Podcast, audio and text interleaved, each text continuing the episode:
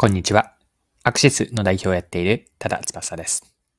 今回のテーマは、お客さんからのフィードバックをどう得るのかです。最初にお金を払ってくれた人の情報には価値があると。こんな話ができればと思います。面白いと思ったパナソニックの新しいサービスを取り上げて学べることを掘り下げていきます。それでは最後までぜひお付き合いください。よろしくお願いします。はい。パナソニックが発売前の家電を先行体験できるサービスを始めるとのことです。まず体験サービスの第1弾が自動計量 IH 炊飯器です。こちら200台限定とのことです。この自動計量 IH 自動計量 IH 炊飯器はスマートフォンから遠隔操作をして好みの時間に炊き上げることができる炊飯器です。炊飯器の上部に 2kg まで無洗米が入れられて0.5号から2号までのお米が炊き上がります。この体験サービスの価格は送料と税込みで4万6千円です。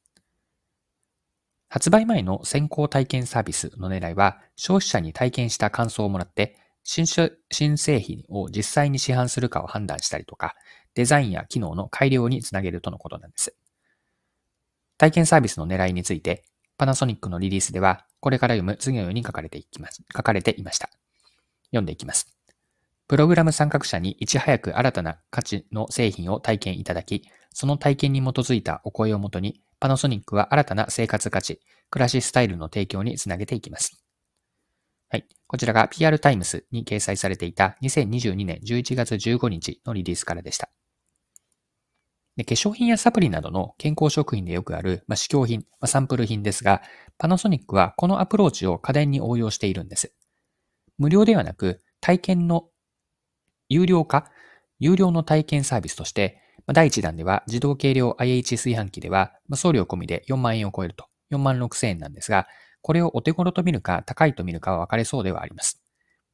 サービス利用者にとっての価値は、まだ一般的に発売されていない、発売されていない家電をいち早く新製品を試すことにあるんですが、ここをどう見るかによって変わるのかなと。はい。で、ここまで前半のパートに当たるんですが、パナソニックが新しく始めた発売前家電の有料体験サービス、この特徴とか狙いについて見てきました。では、この後後半のパートに入っていくんですが、この有料体験サービスから私たちが何が学べるのかについて後半のパートでは掘り下げていきましょう。で本当に市場に受け入れられるかどうかがわからない新製品は、想定するお客さんに受け入れられるかを評価する必要があるんです。その時に誰に使ってもらって、実際の使い勝手、具体的にどのように使うのかをお客さん視点で理解していく。ここって重要なんですよね。パナソニックの発売前の家電の有料体験サービスは、新製品をいち早く、まあ、それもお金を払ってでも使ってみたいという人からの声を聞く仕組みになっています。自社商品が本当にお客さんにとって価値があるのかというのは、まあ、結局は商品をお客さんに使ってもらわないとわからないんです。だったら実際に使って試してもらおうというのがパナソニックの体験サービスなんです。使ってもらうことで具体的な用途や利用シーンにおいてお客さんの視点でどういう価値があるのか、または足りないものは何かを知ることができます。新製品であれば、そこから定性的な情報も含めて市場性を把握できて、よりよくできる改善点も見えてくるでしょう。で、この体験サービスで注目したいのは、体験の有料サービス化が声を聞く人を振り分けるフィルターの役割を果たしている点にあるんです。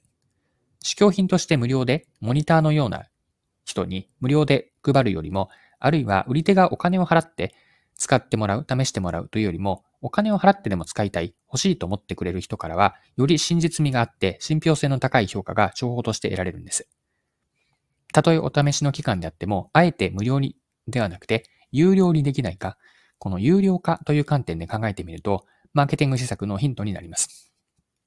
これはもちろん有料にしてそこで儲けるというよりも、価値のある情報を得る手段、フィルターのような役割としての有料化になるんですが、このパナソニックの新しい取り組み、発売前の自社の家電を有料で体験してもらうサービス、ここはヒントになるなと思って今回共有をしました。はい、そろそろクロージングです。今回はパナソニックの発売前家電の有料体験サービスを取り上げて学べることを見てきました。最後に学びのポイントを振り返ってまとめておきましょう。今回の話は最初にお金を払ってくれた人の情報には価値があると。こんな話だったと思います。自社商品が本当にお客さんにとって価値があるかというのは実際に使ってもらわないとわからない。ここが前提になっています。この使ってもらうときに無料の試供品とか、あるいは売り手がお金を払ってモニターになってもらうというものではなくて、お客さんにお金を払ってもらう。お金を払ってでも欲しいと思ってくれる人から情報を得ると。なぜなら、そういう人たちからはより真実味があって、信憑性の高い評価が得られるからです。この体験の有料化ですね。体験の有料化を声を聞く人、誰から聞くかのフィルターの役割という位置づけを持ってもらって、必要な、うん、より価値のある情報を取りに行こう。これを今回の最後、学びとして残しておきます。はい。今回も貴重なお時間を使って最後までお付き合いいただきありがとうございました。それでは今日も素敵な一日にしていきましょう。